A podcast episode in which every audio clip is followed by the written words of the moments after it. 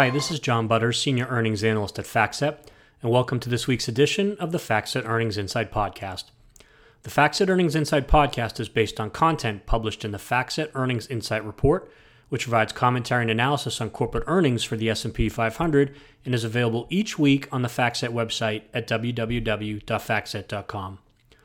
We'll start this week's podcast with an update of the key metrics for the second quarter earnings season for the S&P 500 as we're wrapping up the final weeks of the earnings season. Then we'll discuss our topic of the week, which is the performance of actual revenues versus estimates for S&P 500 companies for the second quarter. We've discussed in previous podcasts that a record high percentage of S&P 500 companies are beating earnings estimates for Q2. How are S&P 500 companies performing versus revenue expectations? But first, let's provide an update for the second quarter earnings season for the index. At this point in time, more S&P 500 companies are beating EPS estimates than average and beating EPS estimates by a wider margin than average.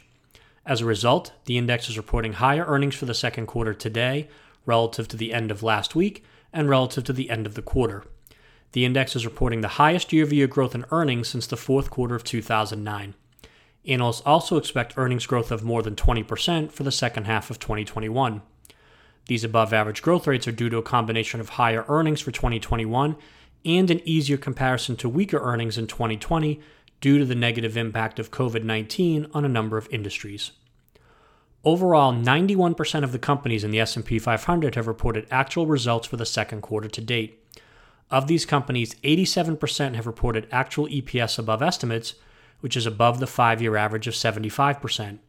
If 87% is the final percentage for the quarter, it will mark the highest percentage of S&P 500 companies reporting a positive EPS surprise since FactSet began tracking this metric in 2008. In aggregate, companies are reporting earnings that are 17% above the estimates, which is also above the 5-year average of 7.8%. If 17% is the final percentage for the quarter, it will mark the fourth largest earnings surprise percentage reported by the index since FactSet began tracking this metric in 2008. Due to the number and magnitude of these positive earnings surprises, the index is reporting higher earnings for the second quarter today relative to the end of last week and relative to the end of the quarter.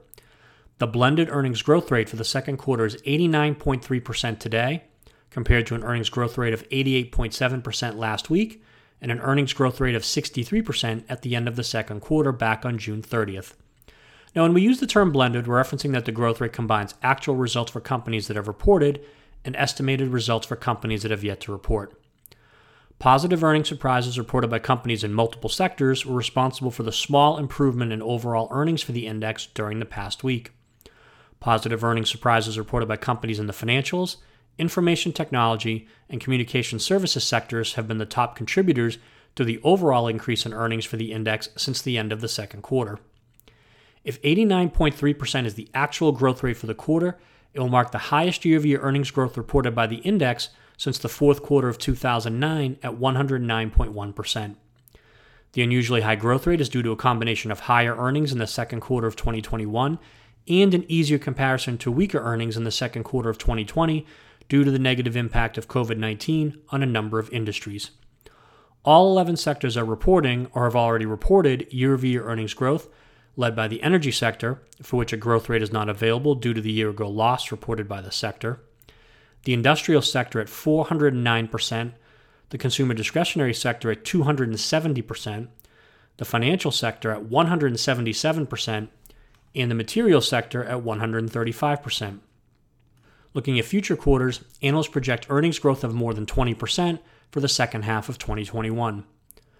The forward 12 month PE ratio is 21.1, which is above the 5 year average and above the 10 year average. And during the upcoming week, 19 S&P 500 companies, including 3 Dow 30 components, are scheduled to report results for the second quarter. High-profile companies scheduled to report this week include Walmart, Home Depot, Lowe's, Target, and Cisco Systems. Now let's move on to our topic of the week, which is the performance of actual revenues versus estimates for S&P 500 companies for the second quarter. As we previously noted, 91% of the companies in the S&P 500 have reported actual results for the second quarter. Of these companies, 87% reported actual revenues above the mean revenue estimate, and 13% reported actual revenues below the mean revenue estimate. In aggregate, these companies reported revenues that were 4.9% above the estimates. How do these percentages compare to recent averages? Well, the percentage of companies that have reported revenues above estimates for the second quarter is above both the trailing one year average of 74% and above the trailing five year average of 65%. In fact, the second quarter will mark the highest percentage of S&P 500 companies reporting revenues above estimates since FactSet began tracking this metric in 2008. The previous record was 79%, which occurred in the third quarter of 2020. At the sector level, the healthcare sector at 97%, the communication services sector at 96%, and the information technology sector at 95% have the highest percentages of companies reporting revenues above estimates. The revenue surprise percentage for the second quarter of 4.9% is also above the trailing one year average of 2.8% and above the trailing five year average of 1.2%. In fact, the second quarter will mark the highest revenue surprise percentage since FactSet began tracking this metric in 2008.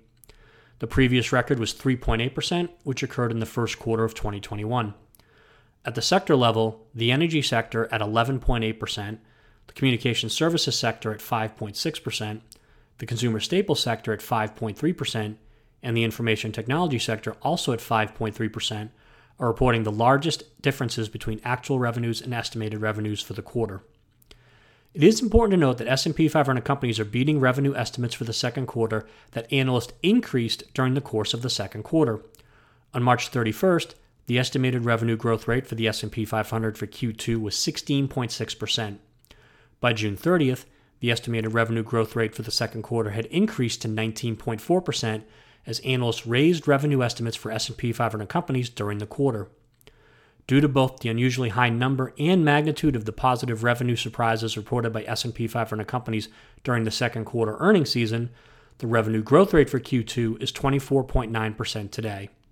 The second quarter will mark the highest year-over-year revenue growth reported by the index since FactSet began tracking this metric in 2008. For more details on the revenue growth rate, please see either last week's FactSet Earnings Insight report or podcast. This concludes our podcast for this week. Thank you for listening. For more information on the topics discussed today and other market moving trends, please visit the FactSet website at www.factset.com and check out the full FactSet Earnings Insight report, our FactSet Insight blog, and our Street Account podcasts. Please note we will not be publishing a FactSet Earnings Insight report or posting an Earnings Insight podcast over the next two weeks. The next episode of the FactSet Earnings Insight podcast will be available on September 6th.